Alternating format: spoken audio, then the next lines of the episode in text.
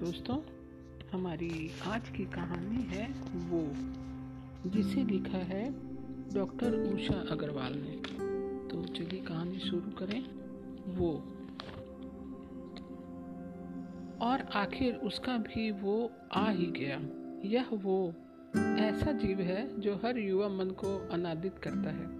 कभी वह माता पिता द्वारा चुना जाता है तो कभी उसे अपना ही, मन ही चुन लेता है। उसका साथ पाकर मन मोहिनी के जीवन में बाहर आ गई। सूखे मरुस्थल में जैसे मीठा सोता फूट पड़ा। नखलऊ से अनन्या के पापा का ट्रांसफ़र बनारस हो गया और वह मन मोहनी के कॉलेज में बीकॉम के अंतिम वर्ष का छात्र बन गया। सिलेबस वैसे तो प्राय एक जैसा ही था, पर फिर भी थोड़ी कठिनाई तो होती ही थी। अध्यापकों ने उसे मनमोहनी से सहायता लेने की सलाह दी। इस तरह स्वाभाविक था कि दोनों नज़दीक आ गए और फिर संग संग साथ केवल नोट्स लाइब्रेरी तक सीमित ना रहकर कैंटीन की दोपहरी और पार्क की शामों तक फैल गया। वे दोनों इस तरह वाकई नज़दीक आ गए। अनन्य ने मनमोहनी को सबसे हसीन लड़की केवल माना ही नहीं, इस बात का ऐलान भी कर दिया था। लोग उसे पागल कहते थे। दोस्त उस पर फब्तियाँ कसते वो जा रहा है आज का मजनू, लैला का। अरे नहीं नहीं बसरे की हूर का दीवाना। दिन महीने पंख लगाकर उड़ दे गए और उनका प्रेम निखरता ही गया। मन मोहनी पूरी तरह आश्वस्त हो गई थी कि वह अनन्य का प्रेम है, शुद्ध प्रेम सहानुभूति या स्वार्थ का नहीं। एक दिन मोहन मोहनी ने पूछा भी, एक बात बताओ अनु, मुझसे भला क्या देखा तुमने? न रूप, न रंग वह हंस पड़ा। मन्नू, तुम मनमोहनी हो। तन मोहनी नहीं। तुम्हारे मन ने मेरे मन को मोहा है। तन ने तन को नहीं। वैसे भी तन के सौंदर्य का मोह तो प्रेम नहीं होता, है ना मन्नू? वह तो माता आकर्षक है, जो शारीरिक सौंदर्य के छिजने के साथ ही चुक जाता है। अस्थायित्व तो कहाँ होता है उसमें? अस्थाई तो होता है मन का सौंदर्य। मन का सौंदर्य ना मरता है न उसका आकर्षण कभी खत्म होता है। मनमोहनी ने मुग्ध राधा की भांति अवाक निहारती रह गई उसे। इतना महान है उसका प्रेमी। प्यार के इस तोहफे ने तो उसकी दुनिया ही बदल डाली। जिन पलों के लिए वह तरसती सी सकती थी, वे बहुमूल्य पल उसकी झोली में आ गए, अपने आप। अब तो बालियाँ, चूड़ियाँ, बिंदी उसके पास वापस आ गई हैं और आ गया है ज़िंदगी में रंग। अब तो दर्पण ने भी उसे मुँह चढ़ाना छोड़ दिया है। अब दर्पण में अपने आप को निहारते वक्त ना अनविता की सुराहीदार गर्दन आड़े आती है, ना मयूरी के पतले पतले होंठ। ना तो वंदना की कमान जैसी खींची आँखें उसे चिढ़ाती हैं और ना ही निहारिका की निकूली नासिका। अब तो उसे अपना पूरा का पूरा व्यक्तित्व, आत्मविश्वास से ओत प्रोत और कुछ कर गुजरने की संकल्पता से लबरेज लगता है। वह उन दिनों की बात है। अपनी मानसिकता और किशोर मन की कुंठा को याद करके हंस पड़ी, अपने आप पर। कितनी पागल थी वह। स्कूल में उसकी धाक थी। दसवीं की वह जिला टॉपर थी। बारहवीं की प्रांत टॉपर। लड़के लड़कियों का झुंड हमेशा उसके आगे पीछे होता था। पर वह यही सोचकर दुखी रहती थी कि कभी किसी लड़के को बदतमीजी या छेड़छाड़ के लिए डांट नहीं पाई। किस खास लड़के के साथ उसका नाम नहीं जुड़ा और वह शर्म से लाल नहीं हो पाई। सोच सोच कर उसमें हीनता भर करने लगी थी। लेकिन इसी दौरान वह सफलता की सीढ़ियाँ फलांगती गई। उसका कमरा शील्डों और मेडलों से सजता रहा, पर वार्ड्रोब में ड्रेस के नाम पर सिर्फ़ काले या सफ़ेद सूट ही थे। ड्रेसिंग टेबल में सिंगार के नाम पर सोने की दो चूड़ियाँ और डायमंड का एक नग का छोटा सा टॉप्स। रंगों का नामो निशान नहीं, ज़िंदगी एकदम बैरक उसने एमबीए में टॉप कर दिया और कैंपस इंटरव्यू में सेलेक्ट हो गए होकर बंगलोर की एक एमएनसी ज्वाइन करने जा रही थी। अनन्या को सिलेक्शन भी एक एन में हो गया था और कंपनी की ओर से उसे दो साल के लिए ट्रेनिंग पर अमेरिका जाना पड़ा। वह तो जाना नहीं चाहता था, पर मनमोहनी ही की जिद थी। मन मार कर अनन्य लौटते ही शादी करने का वादा करके, और तुम हर हाल में मेरा इंतज़ार करोगी, का वादा लेकर उड़ गया। अमेरिका से उसने भावुक पत्र आते रहे, लंबे पत्र। इंटरनेट पर भी घंटों चैटिंग चलती, पर वह कहता, तुम्हारे हाथ के लिखे शब्दों पर हाथ फेरने से मुझे तुम्हारी छुअन महसूस होती है। इसे बंद मत करना मन्नू, कभी नहीं। ऐसा समर्पित प्रेमी उसे एकदम विभोर कर जाता। वह अपने आप को इस दुनिया की सबसे सुंदर लड़की समझने लगी। लेकिन काश कच्ची उम्र का प्यार परवान चढ़ पाता। फ़ोन कम होते होते बंद हो गई। चिट्ठियों के बीच अंतराल बढ़ने लगा और फिर शब्दों का अकाल पड़ गया। मोहमोनी ने, मैं ठीक हूँ, तुम कैसी हो? अंकल आंटी को नमस्ते कहना के पीछे छुपे अलिखित सतेज को पढ़ने में तनिक देर नहीं लगाई। उसने पत्र लिखने ही बंद किए। उत्तर देना भी छोड़ दिया। और तो और अपना ईमेल एड्रेस भी बदल कर संपर्क के सारे सूत्र तोड़ दिए। अनन्य के पत्र आते रहे। मैं विस्तार भी लिखूँगा। जरा यहाँ के पचड़ों से निपट लूँ। मुझे पता है तुम नाराज़ हो। बहुत नाराज़। होना भी चाहिए। पर क्या करूँ? पर मोहनी ने नौकरी ही नहीं, शहर भी बदल डाला। उसने अपने जीवन से वह चैप्टर ही निकाल दिया। उसे एहसास ने, उसे एहसान नहीं चाहिए था। ना ही वह अनन्य को भावुकता रहित कर्तव्य बोध में बांधना चाहती थी। वह समझ चुकी थी कि अनन्य को वहाँ कोई रूपसी मिल गई है।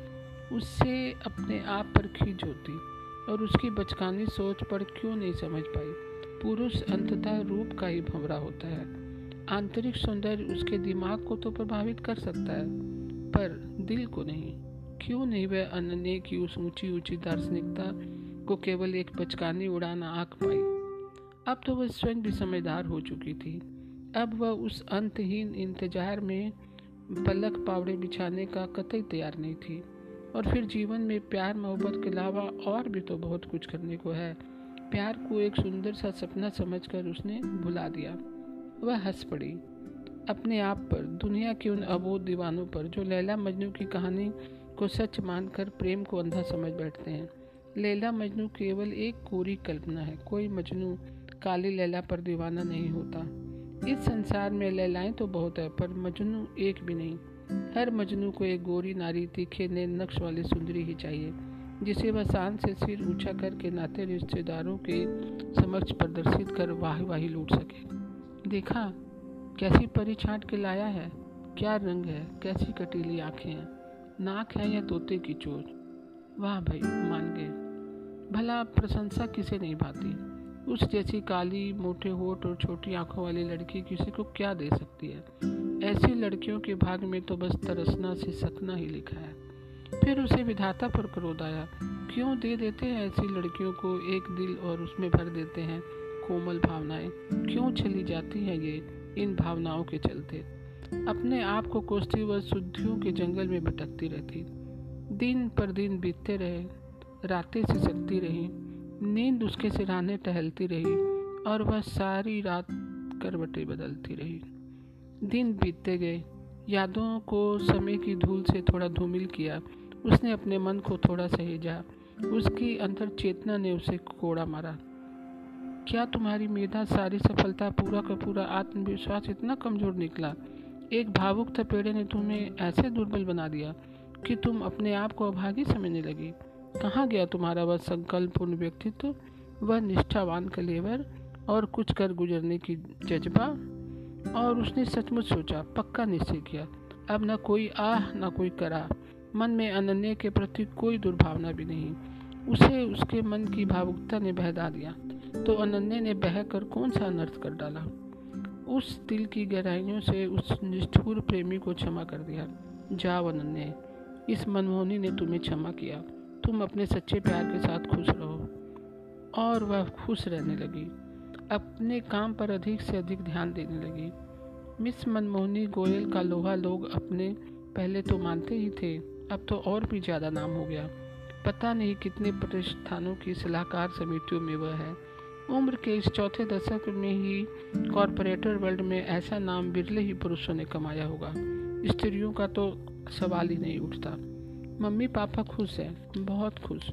उन्हें याद आते हैं वे दिन, जब पहली संतान के रूप में कन्या पाकर वे निराश हुए थे। वे यह जानकर बिल्कुल टूट ही गए थे कि उनके भाग में दूसरे संतान का सुख नहीं। यानी वे पुत्र विहीन ही इस संसार से विदा ले लेंगे। सीमित आय में उन्होंने इस अकेली संतान का पालन पोषण किया। पालन पोषण क्या? बस खिलाया पिलाया ही तो था। बाकी तो उसने कभी कोई फरमाइश ही नहीं की। उसकी तो इतनी सीमित आवश्यकताएँ थी कि वह आज भी सोचकर मनमोहनी की मम्मी शकुंतला गोयल हैरान रह जाती हैं। सच तो यह है कि पालन पोषण उन्होंने बेटी का क्या किया? हाँ वह ज़रूर उनका कर रही है। और वह भी कैसा? जीवन के इस छठे दशक के उत्तरार्ध में दोनों के वार्डरोब में महँगे से महँगे कपड़ों से लदे पड़े हैं।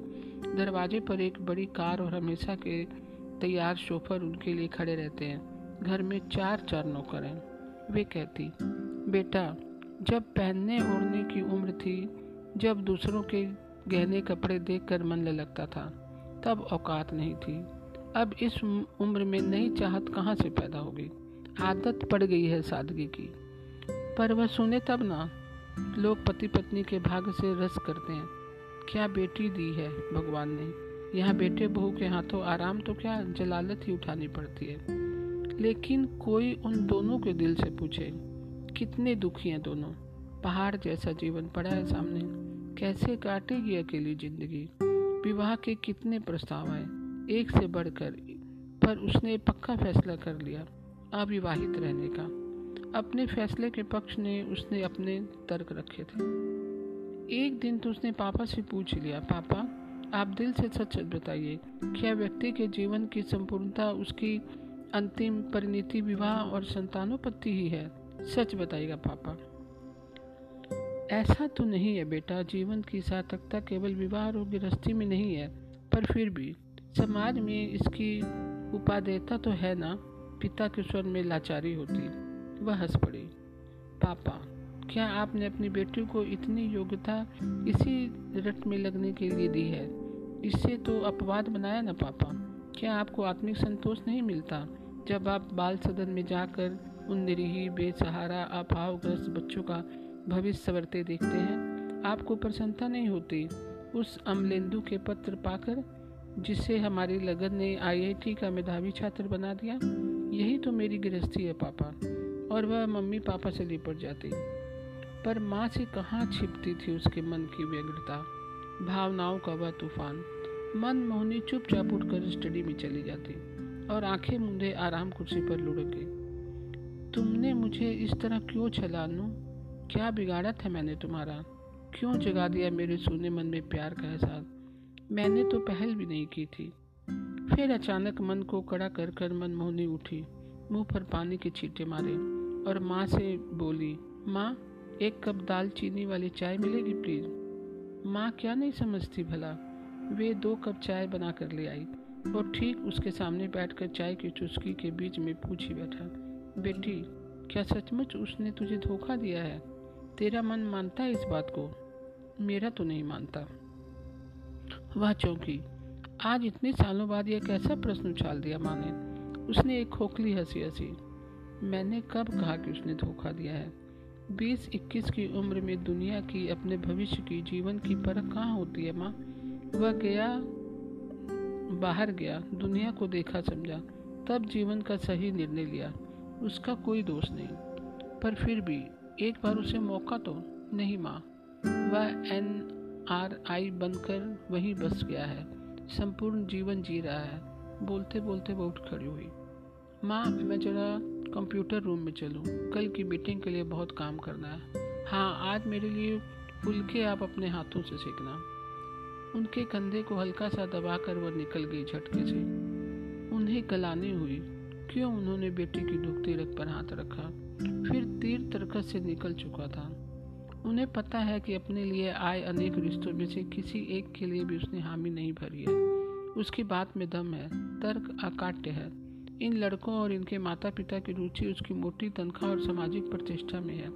कोई भी उसमें रुचि नहीं ले रहा। ठीक है, मनमोहनी का कहना। सब के सब समाज में अपना अपना मान सम्मान बढ़ाना चाहते हैं। सुना है, सिंगला साहब की बहू दो लाख रुपए महीना कमाती है। एक पैर एक पैर घर में तो दूसरा अमेरिका, यूरोप में। अरे, उनके तो छोटे बेटे का भी भाग्य खुल गया। लगवा देगी किसी बड़े प्रतिष्ठान में।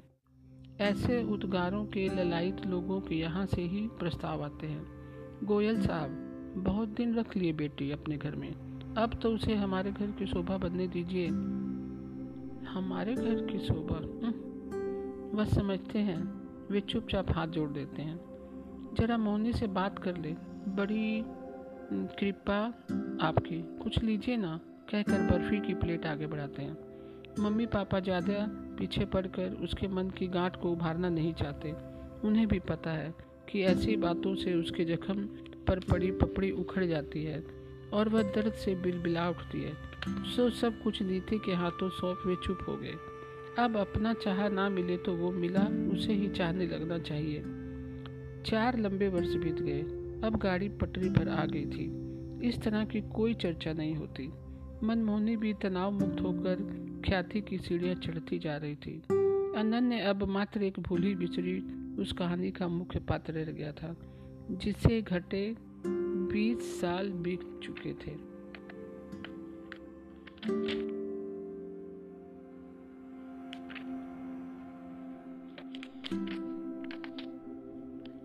उस दिन इंडिया इंटरनेशनल सेंटर में कॉरपोरेट वर्ल्ड की एक बड़ी कॉन्फ्रेंस थी। विदेशी डेलीगेट्स भी आने शुरू हो गए थे। इस पूरे कार्यक्रम की ऑर्गेनाइजेशन सेक्रेटरी थी मनमोहनी। भाग दौड़ में लगी वह कॉन्फ्रेंस हॉल में घुस ही रही थी कि पीछे से किसी ने कस कर उसकी दाई कलाई पकड़ ली। हैरान रह गई वह, ये क्या बदतमीजी है? करती जो पलटी तो एक कुटी सी चीख निकल गई। तुम? हाँ मैं। कहता वह उसे खींच कर कोने में ले गया। स्थिति की नजाकत को समझकर उसे चुप रहना उचित लगा। एक मिनट बात करके वह चुपचाप चला गया। भारी मन लिए मनमोहनी ने सारी कार्रवाई निपटाई। कॉन्फ्रेंस की सफलता के लिए बधाइयाँ और धन्यवाद समेट वह दूसरी रात हैदराबाद के लिए चल। दी घर पहुंचकर उसने थोड़ी चैन की सांस ली। रात में ही उसने मम्मी पापा के सामने बात रखी। पापा, मुझे दिल्ली में वह मिला था। उसका फ़ोन तो नहीं आया। नहीं, कोई फ़ोन तो नहीं आया। कौन मिला था बेटा? तू इतनी घबराई हुई क्यों है? दोनों चिंतित हो गए। वही अनन्य, उसे मुझसे बात करनी है वह भी आप लोगों के सामने। मेरा सब कुछ तो लूट लिया। अब क्या लेने आ रहा है? वह हथेलियों से सिर थामे उठी। कोई बात नहीं, उसे सुनो तो सही। और सचमुच दूसरे दिन वह आया। मम्मी, पापा, चाय लाने चली गई तो धीरे से मनमोनी ने पूछा, अकेले क्यों आए? उसे भी साथ ले आते। मिल तो लेती उस परम सुंदरी से। तब तक शकुंतला जी चाय लेकर आ चुकी थी। उसने शांति से चाय का मग पकड़ा और बोला, किसे साथ लाता? कोई होता तब ना? अकेला हूँ तो अकेला ही आऊँगा ना? वह मुस्कुरा रहा था। अच्छा चले गए छोड़कर? तो अब मेरे पास आ गए? वाह, मिस्टर अनन्य रस्तोगी, वाह! मम्मी पापा दोनों के वार्तालाप से कुछ समझने की निरर्थक कोशिश कर रहे थे। कुछ पता हो तो समझें। उनसे तो कभी इस विषय में बेटी ने बात ही नहीं की। बस एक सूचना दी थी, वह भी कुरेदने पर। बड़े आराम से चाय के घुट भरते वह बोला, किसी को पकड़ता तब तो वह छोड़ती? हाँ एक तुम्हें पकड़ा था मनु सो तुमने छोड़ दिया। अब उसने आँखें नीचे कर ली। क्या? लेकिन तुम तो? हाँ मनु तुम्हारे अलावा किसी सूरत का सपना भी नहीं आया। लेकिन तुम अपनी केशोर कुंठा से बाहर निकलती तब ना? सोचा ही नहीं कि रूप का नहीं तुम्हारा सिर्फ़ तुम्हारा पुजारी, तिल तिल जल रहा है। लेकिन तुम तो उसकी आवाज़ रुदने लगी। हाँ मेरे पत्र छोटे होते गए। फ़ोन कॉल्स बंद हो गए। तुमने सोच लिया कि मुझे कोई सुंदरी मिल गई। वाह, मन्नू। यह क्यों नहीं सोचा कि तुम्हारा मन्नू किसी परेशानी में तो नहीं, लेकिन नहीं, मेरा इतना बड़ा एक्सीडेंट हुआ मर कर बचा। मम्मी गुजर गई, नौकरी छूट गई। पर तुम्हें क्या? तुमने तो पत्र के जवाब देना बंद कर दिया। ईमेल एड्रेस बदल दिया।